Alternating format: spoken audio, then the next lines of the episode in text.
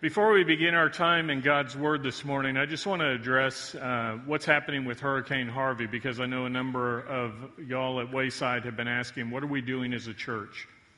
First thing I want to highlight for you is the church is the body of believers. It's not this building, it's not what we do as Wayside. On Sunday, when you leave the building, you are the church. And I'm excited to say, first of all, that what Wayside has been doing through the individual believers is already being mobilized and going uh, to do things. We had men down there this weekend. One man took a generator and set up a cell phone charging station and was cooking food and handing it out.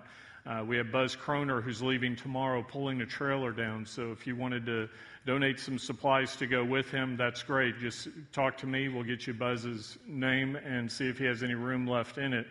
In terms of donations, let me just say this. Please don't send teddy bears and all your old used clothes in the, the closets that you have. I know you want to be helpful, but that kind of stuff actually piles up and becomes more of a problem for what they're already dealing with there. If you want to send clothing, buy brand new underwear and socks. Leave it in the package, its size, they know it's clean. They can hand that out to people. It gives them dignity to have clothing like that. Uh, you've seen on our website and through some email blasts that we've sent out, we're partnering with Reach Global. That's the disaster relief arm of our denomination, the Evangelical Free Church. And so uh, they were they are setting up offices down by the coast and also there in Houston, and they will be able to uh, be the clearinghouse and mobilize teams. What I want you to hear first is this: pray. Pray number one. That is something you can be doing right now. People are devastated. Uh, they're, they're looking around and wondering, uh, is there hope? And we have the hope of the gospel. So everything we're trying to do, uh, not only in meeting the physical needs, is ultimately to point people to that hope as well. I know many want to do something. You see the devastation on the news, you're wanting to go right now. Uh, but what I want to remind everyone here is that this is going to be a marathon, not a sprint. Uh, this is not going to be two weeks and we're done. It's not going to be months and we're done. It's not going to be one year and we're done. The recovery along the coast, the recovery in Houston, the surrounding communities is going to be long term. Uh, I know many in our church have family members there, parents. Uh, some have properties down there. I've talked to over 12 different families that say, We have property down there that's been destroyed. Uh, is the church going to do something to help us?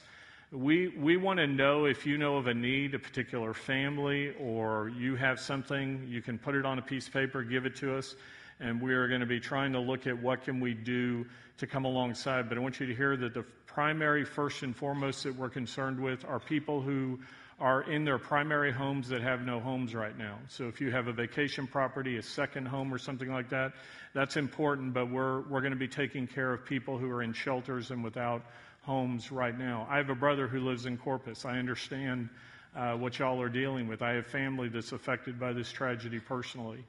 But we're going to be partnering with churches that are in those communities that know the people, the needs, and then can be the lighthouse. I've been on the phone with friends of mine that are pastors there in Houston, three different men this week. Uh, one of them told me a very surreal experience of how he kayaked through his own living room. So, you know, there are pastors who were affected by this and they're trying to reach out and help the people around. So I love that we are the church and we want to be the church mobilized. Uh, the church is not just Sunday morning, it's all through the week. So if you're going to be doing something, you heard Pastor Michael talk about his small group is already going down to do a relief trip, let us know. If we have uh, an understanding of what's being done, we can put that out there and we can connect people to partner with you. But we are doing a lot of things. You can give financially through Reach Global. Uh, they're mobilizing, they're setting up offices there, and uh, we're going to be sending work teams, not just in the near term, but in, in the months and even a year plus to come. So if you want to be a part of that, let us know.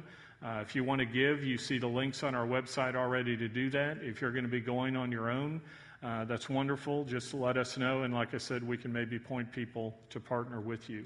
But please be in prayer for them and all that's happening. God can use this uh, for His glory. So we want to we want to be the church and uh, excited to see what God's going to do in and through this as this uh, church and the rest of the believers in and around the coast in Houston mobilize. Well, when we travel, we sometimes send a postcard to tell people about our trip. And today I want to give you a report about the teaching trip that Pastor Michael and I took to Uganda and Rwanda. And the way that I want to do that is by looking at a New Testament letter by the name of Third John, because it's like a New Testament postcard because of both the size and the personal nature of the letter. If you're wondering where is the book of 3rd John, go to the very back of your Bible, the book of Revelation, and it is the book right before Revelation. It's going to be that page that's stuck together. Maybe you've never opened it. It's a very short letter, one page in length, uh, the book of 3rd John. And I want to begin reading verses 1 through 8 today. It says, The elder to the beloved Gaius, whom I love in truth. Beloved, I pray that in all respects you may prosper and be in good health, just as your soul prospers. For I was very glad when the brethren came and bore witness to, the, to your truth. That is, that how you are walking in truth. I have no greater joy than this to hear that my children are walking in the truth. Beloved, you are acting faithfully in whatever you accomplish for the brethren, and especially when they are strangers, and they bear witness to your love before the church and you will do well to send them on their way in a manner worthy of God. For they went out for the sake of the name, accepting nothing from the Gentiles. Therefore, we ought to support such men that we may be fellow workers with the truth. Now, as this letter opens, you see that there's a to and a from. It's written to Gaius, whom John the Apostle calls beloved. So, this is a, a loved leader in the church.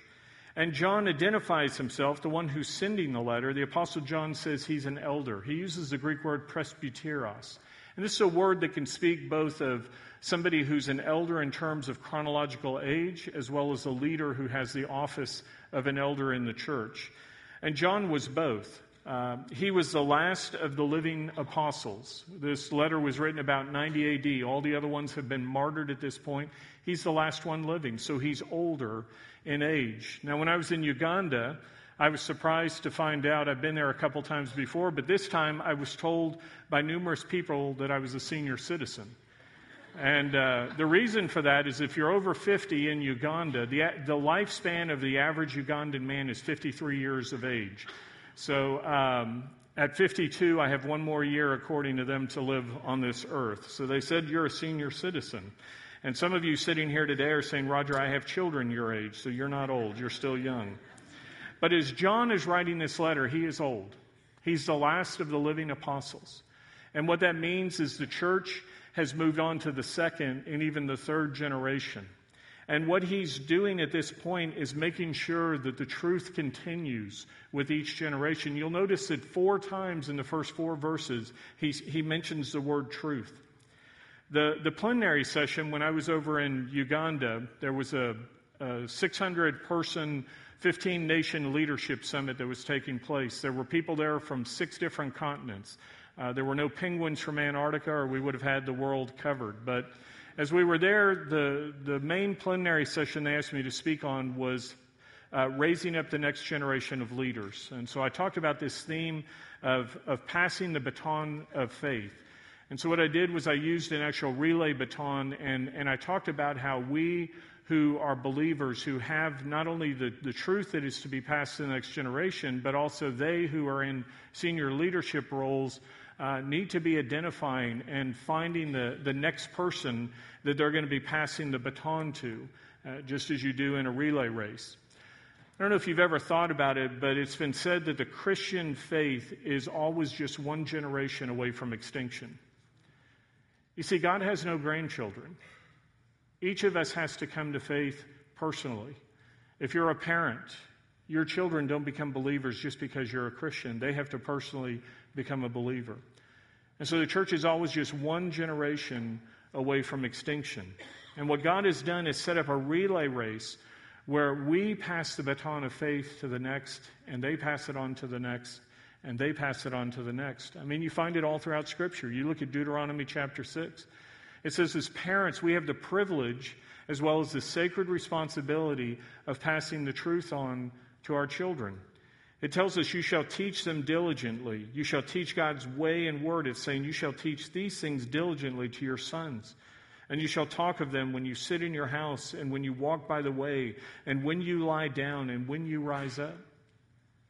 Those who are in leadership those who have been raised up by God in the church. Ephesians 4:11 through 13 says, "And he gave some as apostles and some as prophets and some as evangelists and some as pastors and teachers for the equipping of the saints, for the work of service to the building up of the body of Christ." It's not a solo race. It's a relay where we're to pass on, we're to raise up, we're to equip others. Paul told Timothy in 2 Timothy 2 2, the things which you have heard from me in the presence of many witnesses, entrust these to faithful men who will be able to teach others also. Do you see the relay? Paul has the baton. He hands it to the young pastor Timothy. Timothy hands it on to others. And those are then to pass it on to others as well.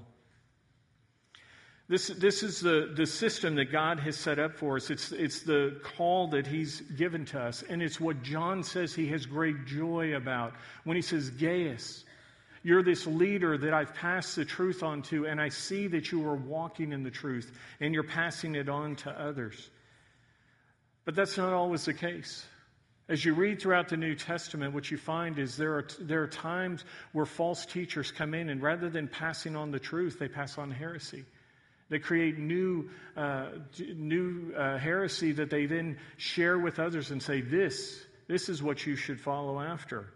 Uh, one of the ways that the early church protected against these type of traveling teachers of heresy, these, these outside influences that would come in, is that they would require letters of introduction or recommendation from those in the church that were known and trusted. This is what we see happening in verse 12. The Apostle John tells Gaius, Demetrius has received a good testimony from everyone and from the truth itself. And we also bear witness, and you know that our witness is true. You see, what he's saying is Demetrius is known. You can trust this man and what he's teaching.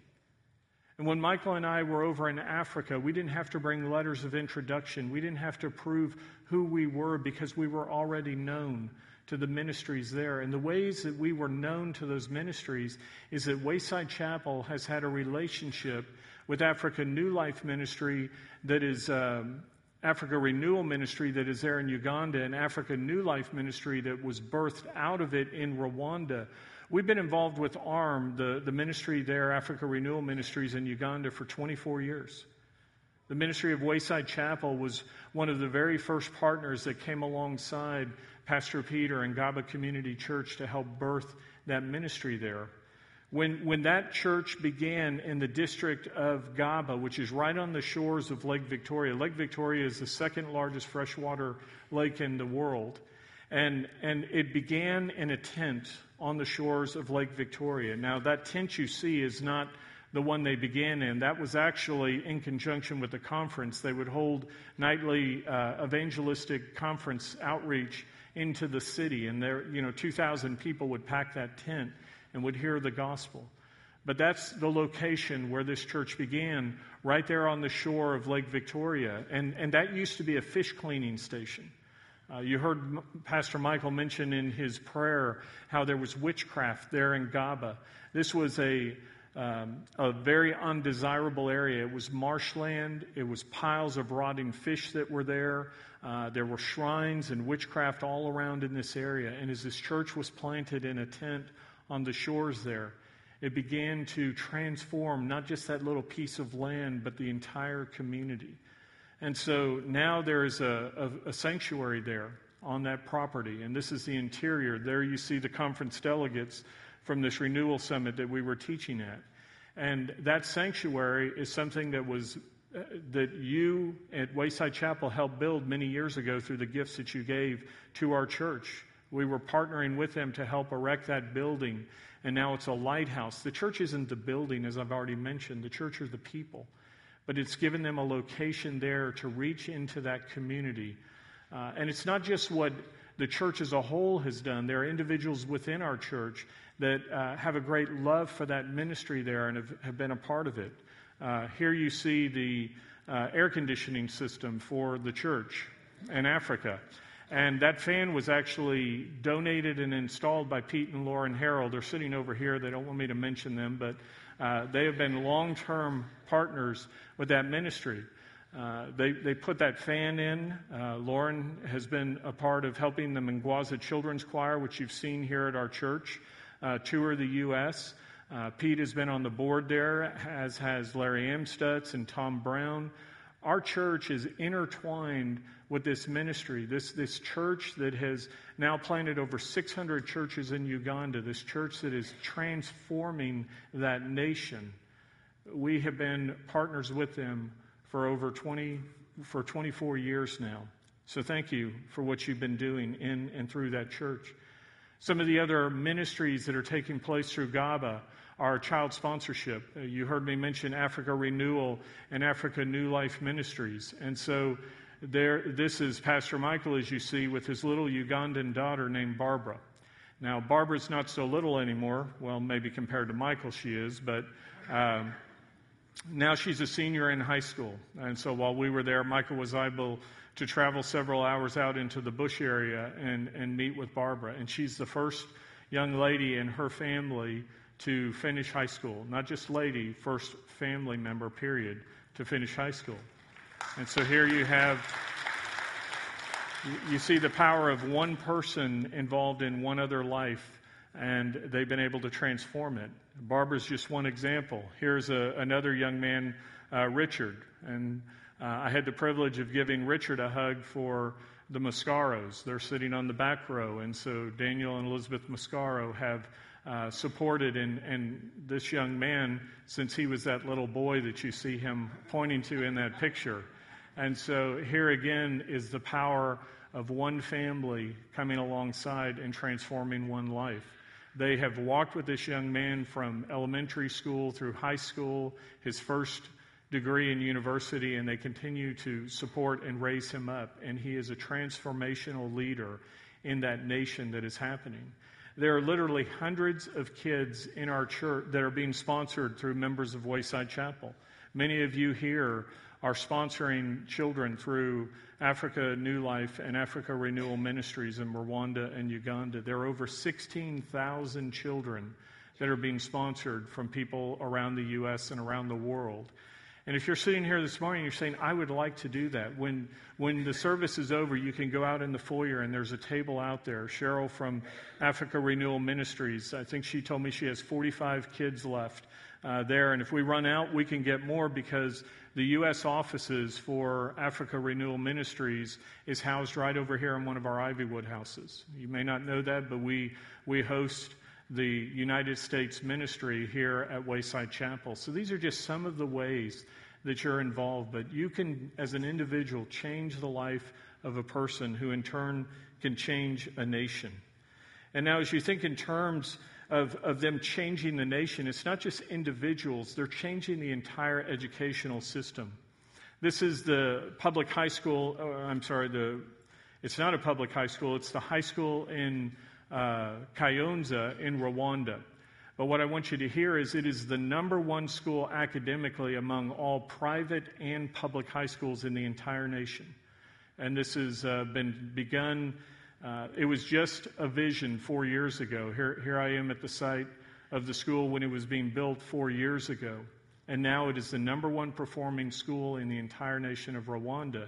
In fact, most of their schools are at the very top of the list, and the government is turning over public schools to these Christian ministries because they're saying you are, you are changing and impacting the educational system. This is a, a picture of Africa Renewal University in Uganda. And there are over 500 university students that are there at this campus. And what I'm showing you is the new building that's being built. Again, when I was there four years ago teaching in the seminary that is uh, located at this university, uh, there has been such great growth in this school that they've had to continue to build buildings. And as you go there, it's an amazing campus. They have a full farm where they're raising all their own food. They have they're raising goats and rabbits and pigs, and they, they feed themselves. They have uh, dormitories there where they house the students. They have these uh, educational facilities. And so, again, they're, they're impacting kids, not just at the, the lower levels, but they're, they're, tr- they're creating transformational leaders all throughout the nation. And these are things that you, as members of Wayside, are helping happen through your partnership in the school. This uh, is a church that was planted there at this university, and you can see, maybe not so well in the picture, but it's a dirt floor and a plywood stage. You know, they don't have the building that we have, but the building is not the church, it's the people. And while it's a different venue, they share the same vision. Because we as a church are a community. We come together and create a community to reach the community. And then we say we want people to be rooted in the Word. And when I preached at this church on Sunday, there were people who came to faith in Christ. So they were rooted in a relationship with the living Word, Jesus Christ. They began their walk with God that, that Sunday morning. And then there were others that were being rooted in the written Word as they were being taught and matured and grown. And so this is part of our vision as a church, and it's part of our partners' vision that they want to see lives transformed, not just here on earth, but for all eternity. And then, of course, the next part of our vision is to be reaching out to the world, and this is what's happening through the missions opportunities that we're talking about today. And as you think in terms of, of what's happening through the support, uh, it's not just the money you give, it's how you put your lives in the offering plate. I'm only highlighting this morning the trip that Michael and I were able to take this past week. But this past summer, 150 different people from our congregation went out throughout the world. There were three trips here in the U.S., and then there were trips outside to Guatemala, to the Czech Republic, to, to China, over into East Asia. We, had, we have had people going around the globe. As we speak this morning, uh, Pastor Stephen Lay and a number of our men are with him in Peru this morning, uh, working with our missionary partners, Carlos and Meredith Block. So when you see our vision statement, Wayside Chapel is reaching out to the world. It's not just a, a nice slogan stuck up on the wall, it is stuff that is happening in and through the lives of this congregation as you are mobilizing and, and reaching the world. And as you look at verses 5 through 7, this is what John is commending Gaius for. He says, I see the love that you are showing. He says, Beloved, you are acting faithfully in whatever you accomplish for the brethren and especially when they are strangers, and they bear witness to your love before the church. And you will do well to send them on their way in a manner worthy of God, for they went out for the sake of the name, accepting nothing from the Gentiles.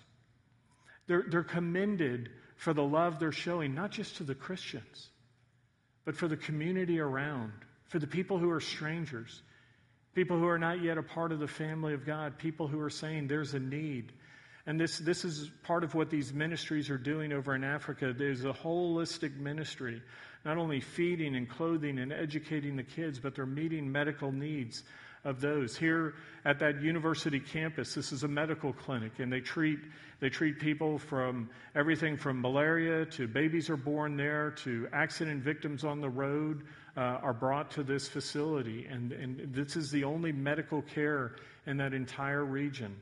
And there in Gaba, there's a full service hospital. This is the Wince Medical Clinic, operating rooms, full service facility that is impacting and changing this village that at one point simply was a little fishing spot on the shore, is now a city with a, with a hospital. And over in Kigali in Rwanda, this is the new hospital that is going to be opening next month. Uh, I mean, that, that rivals any American hospital that we have here. It's going to have uh, two full uh, theaters, uh, operating rooms there in the hospital. Um, our own Al T-Bruggy has been a part of helping some of this happen. He's going to be there for the dedication next, next month. And so these are the things that are happening in and through uh, what you do here at Wayside. When you give your gifts to, to the general fund, it supports um, our missions outreach. And it's, as I said, not just what you see in the missions budget, it's what people like the Heralds are doing, where they're doing it on their own. It's what some of you are doing, it's what you're doing as you sponsor children. As, as we look at verses, five through, uh, verses 9 through 10 here, what John says is, I wrote something to the church, but Diotrephes, who loves to be first among them, does not accept what we say. For this reason, if I come, I will call attention to his deeds which he does unjustly, accusing us with wicked words. And not satisfied with this, neither does he himself receive the brethren, but he forbids those who desire to do so, and he puts them out of the church. Beloved, do not imitate what is evil, but what is good. The one who does good is of God, but the one who does evil has not seen God. What we find here is a contrast to all we've just been talking about. Rather than, than being a leader in the church who is doing the, the things we've just celebrated that our church is doing and, and, and you as a body are doing, we find a man who is in the church who said, I want to, I want to be first. I want to take care of myself. I want to put myself above others. And John is saying here, do not imitate what is evil, but what is good. As he was doing these things, I saw sad reminders of this when I was over there in, in Uganda as well. If you know much about Africa, you know that it is a war torn region. You heard Michael talking about the genocide in Rwanda, where a million people were killed in 100 days uh, as the, the, the, genocide happened there. All around Uganda, there, there are wars that are happening. We see uh, military vehicles all throughout the, the country, as you're traveling around, these are sitting on the side of the road. These are uh, because there's wars. There's wars that are going on. There were brothers there from the Congo that were coming up. Kony, who had been in the north. You have, you know, there, there were brothers and sisters from Zambia and, and Kenya and, and the DRC and, and just Tanzania. All these different nations were there.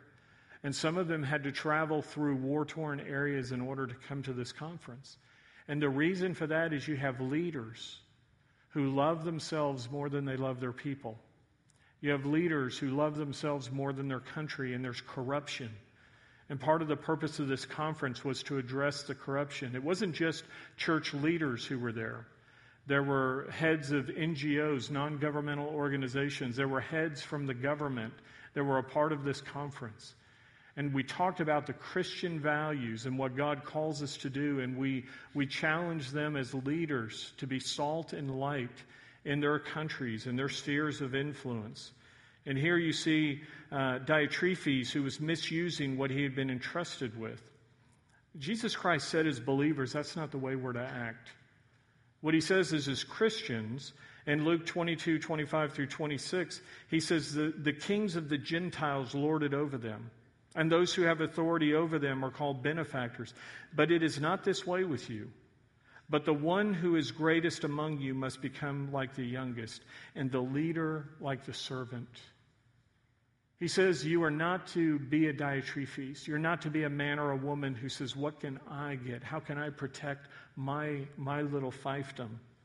In Mark 10:45 we're told for even the son of man did not come to be served but to serve and to give his life as a ransom for many. This man was living counter to everything Christ had taught, which is why John writes here, "Beloved, do not imitate what is evil, but what is good."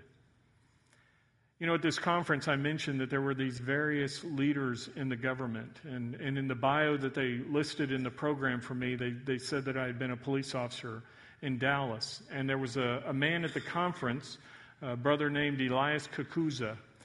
And as you see, he's the chief magistrate of the Ugandan Supreme Court.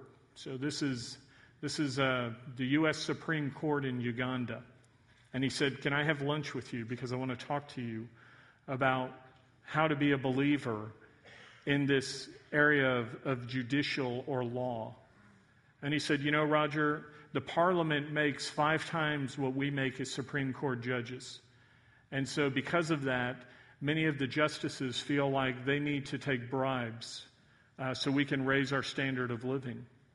And he said, What do we do? And I said, What you do is you, you follow the example that Jesus Christ gave.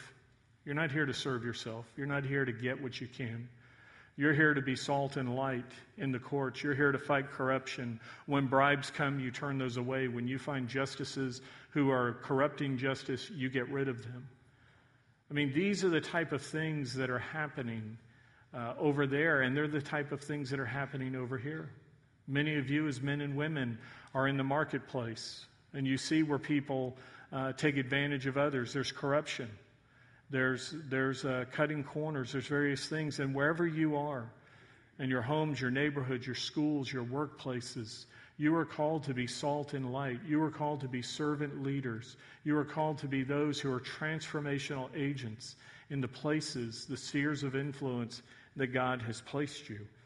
And I was able to encourage Elias and these other believers over there that that's what God has called us to do. As a church, we seek to do this. We seek to do this not just around the world, but right where we are. In Acts 1 8, it says they started locally and went globally. You're to be my witnesses, he says, in Jerusalem and Judea and Samaria and to the uttermost parts of the earth. And so, as Wayside Chapel, we start by impacting the neighborhoods around us, and then we move into Bexar County, and then we move into the state and the U.S. and around the world. And as you think about us being here at this one location at 410, we've planted numerous churches within our city. And as you know, we planted a new location up to the north in Stone Oak. Uh, what you may not know is that they had their one year anniversary last Sunday. We launched that campus one year ago.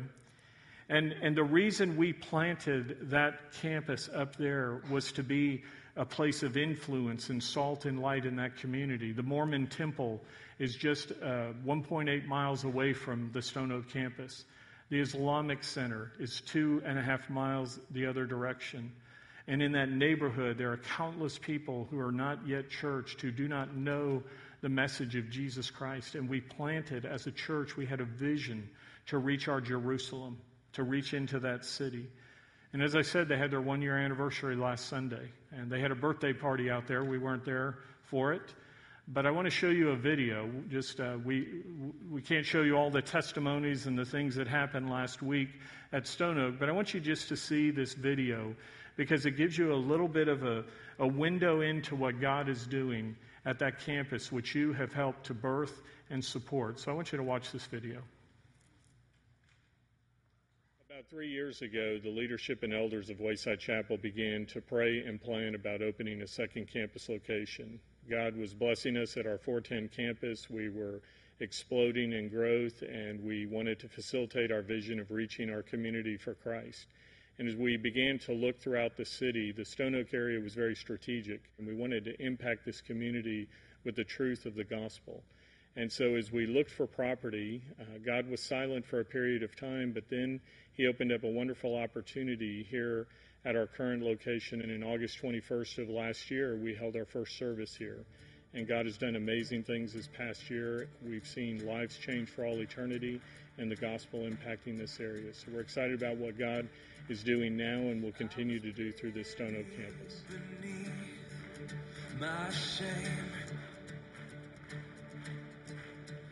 Who could carry that kind of weight? It was my turn till I made. My name is Mark Gregg, and I'm sitting with my wife April. Uh, we we're all from San Antonio here. Uh, we have two children, Connor and Caroline. Connor is 12 and Caroline is 11. Uh, I work here in town in the finance field, and April is a teacher. We have had several friends that have attended Wayside at 410, but it was just too far for us. And then I found out about the Stone Oak location. So, of course, we were very excited to try this location, and as soon as it opened, we've been attending ever since.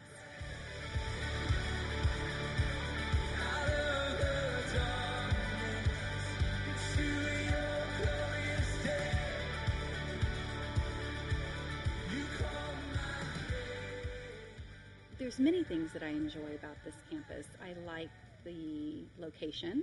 I like the natural aspects of it. I like the, um, it's not overwhelming. It's a nice size. There's things for my kids and there's things for us. And I think um, most of all, I think we just we like the people here. We like the people, and we like the fact that we're we feel like we're part of a family, and we're not just a number. Yes.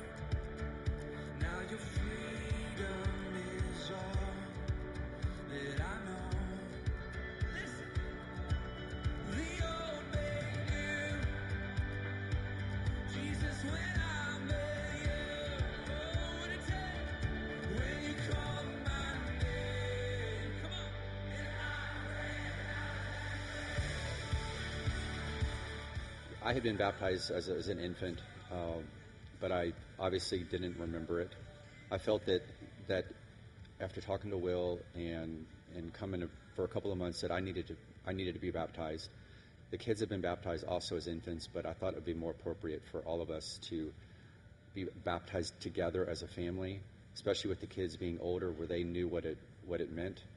And so we were baptized here. Uh, Will baptized us here at Stone Oak about three months ago, and it was it was wonderful. It was like we just made a proclamation to the world that that we are uh, following Christ, uh, and it was something that that I had wanted to do, uh, you know, in the last year or so after talking to Will uh, and reading the Bible about how you you know need to be washed and, and baptized, and I thought it was just a perfect opportunity for not just me but for the whole family. I was broken.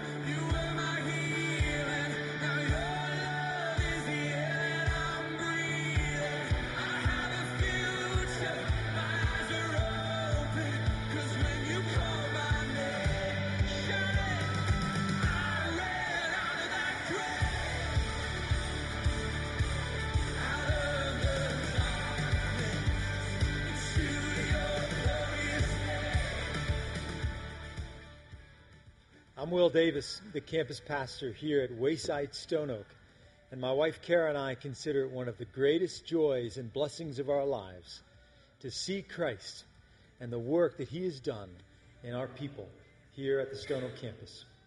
But the work is far from done as we continue to spread the gospel of Jesus Christ and obey His great commission to go and make disciples of all people. So happy birthday, Wayside Stone Oak and I'm so glad you've been with us.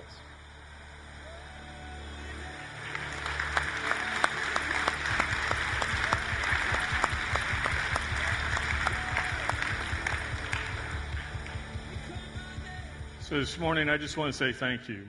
Thank you for your faithfulness. Thank you for being a part of all that God is doing in and through Wayside Chapel, not just at 410, not just at Stone Oak, but all around the world in the uttermost parts of the earth. This is a body that I believe if John were writing this letter to today, he would say the things that we see that are being commended here. As Gaius says, I see your love. I see your love for the brethren. I see your support for those who are going. I see your love for the stranger. As John closes this letter, he says in verses 13 through 14, I had many things to write to you, but I am not willing to write them to you with pen and ink but I hope to see you shortly, and we shall speak face to face. Peace to you. The friends greet you. Greet the friends by name. This morning, I have the privilege of speaking to you face to face and sharing with you the greetings of the brothers and sisters in Rwanda and Uganda and Congo and South Africa and even Australia and India and Canada and others who were there from all over the world who say thank you to Wayside Chapel for your partnership. Thank you for your faithfulness in the gospel. We are a body of believers who have been called by God to impact our Jerusalem, our Judea, our Samaria, and the uttermost parts of the earth. So, as we leave today after communion, as we come to a close now in a moment and we'll be having communion, I want you to remember that every heart without Christ is a mission field, and every heart that knows Jesus is a missionary. And God calls us to go out these doors when we leave and to be the church, to impact our schools, to impact our workplaces, to impact the coastal area in Houston and around the world, like the men are doing in Peru this morning from Wayside. God calls on us to be His love letter, His message to people of the good news. So, as we come to the communion table now, what we see is God's love letter to us. His love letter that was written and sent through his son Jesus Christ.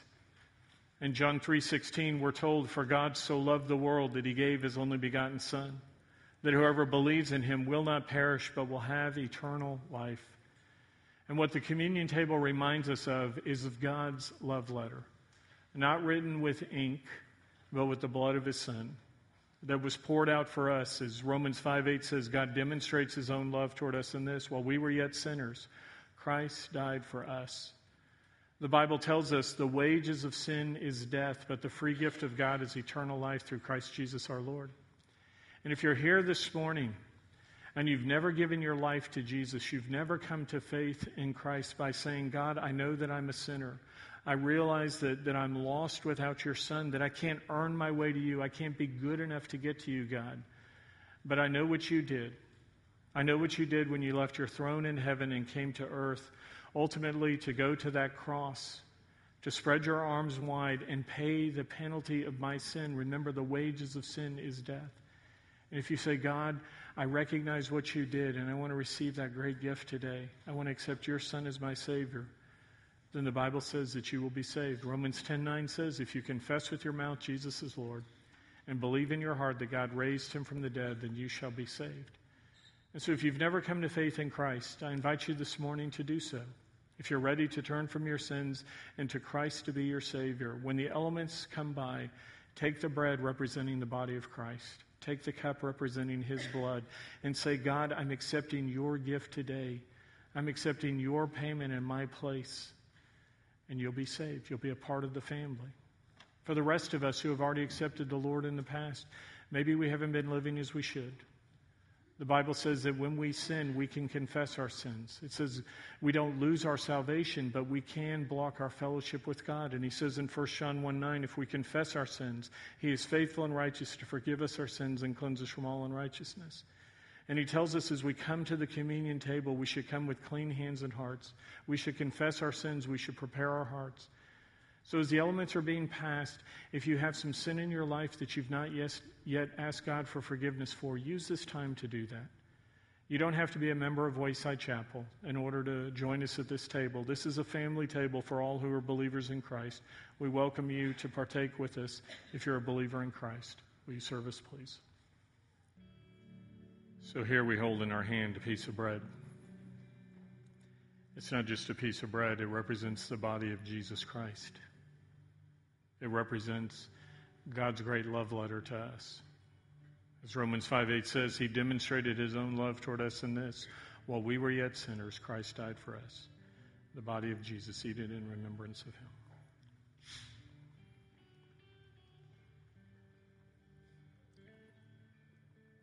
And here we have a cup. A cup of juice, but it is not just juice, it represents the precious blood of Jesus. It represents God's love letter, written not with quill and ink, but with the very blood of the Lamb of God who takes away the sin of the world. Precious blood, shed to wash away my sins and yours. The blood of Jesus. Drink it in remembrance of him.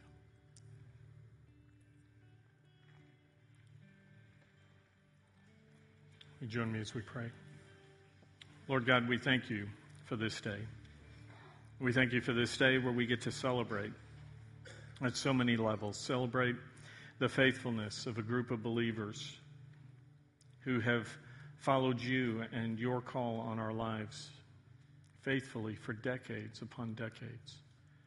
Father, we're not patting ourselves on the back. We're just thankful that you've counted us worthy to be partners with you. We thank you, Lord, for the gift of your Son and, and what you've done through him in redeeming and saving lost, wretched people like me and others. We thank you, Lord, that you've entrusted us with the gift of eternal life and the, the message of eternal life, and you call us to be your messengers of hope as we leave.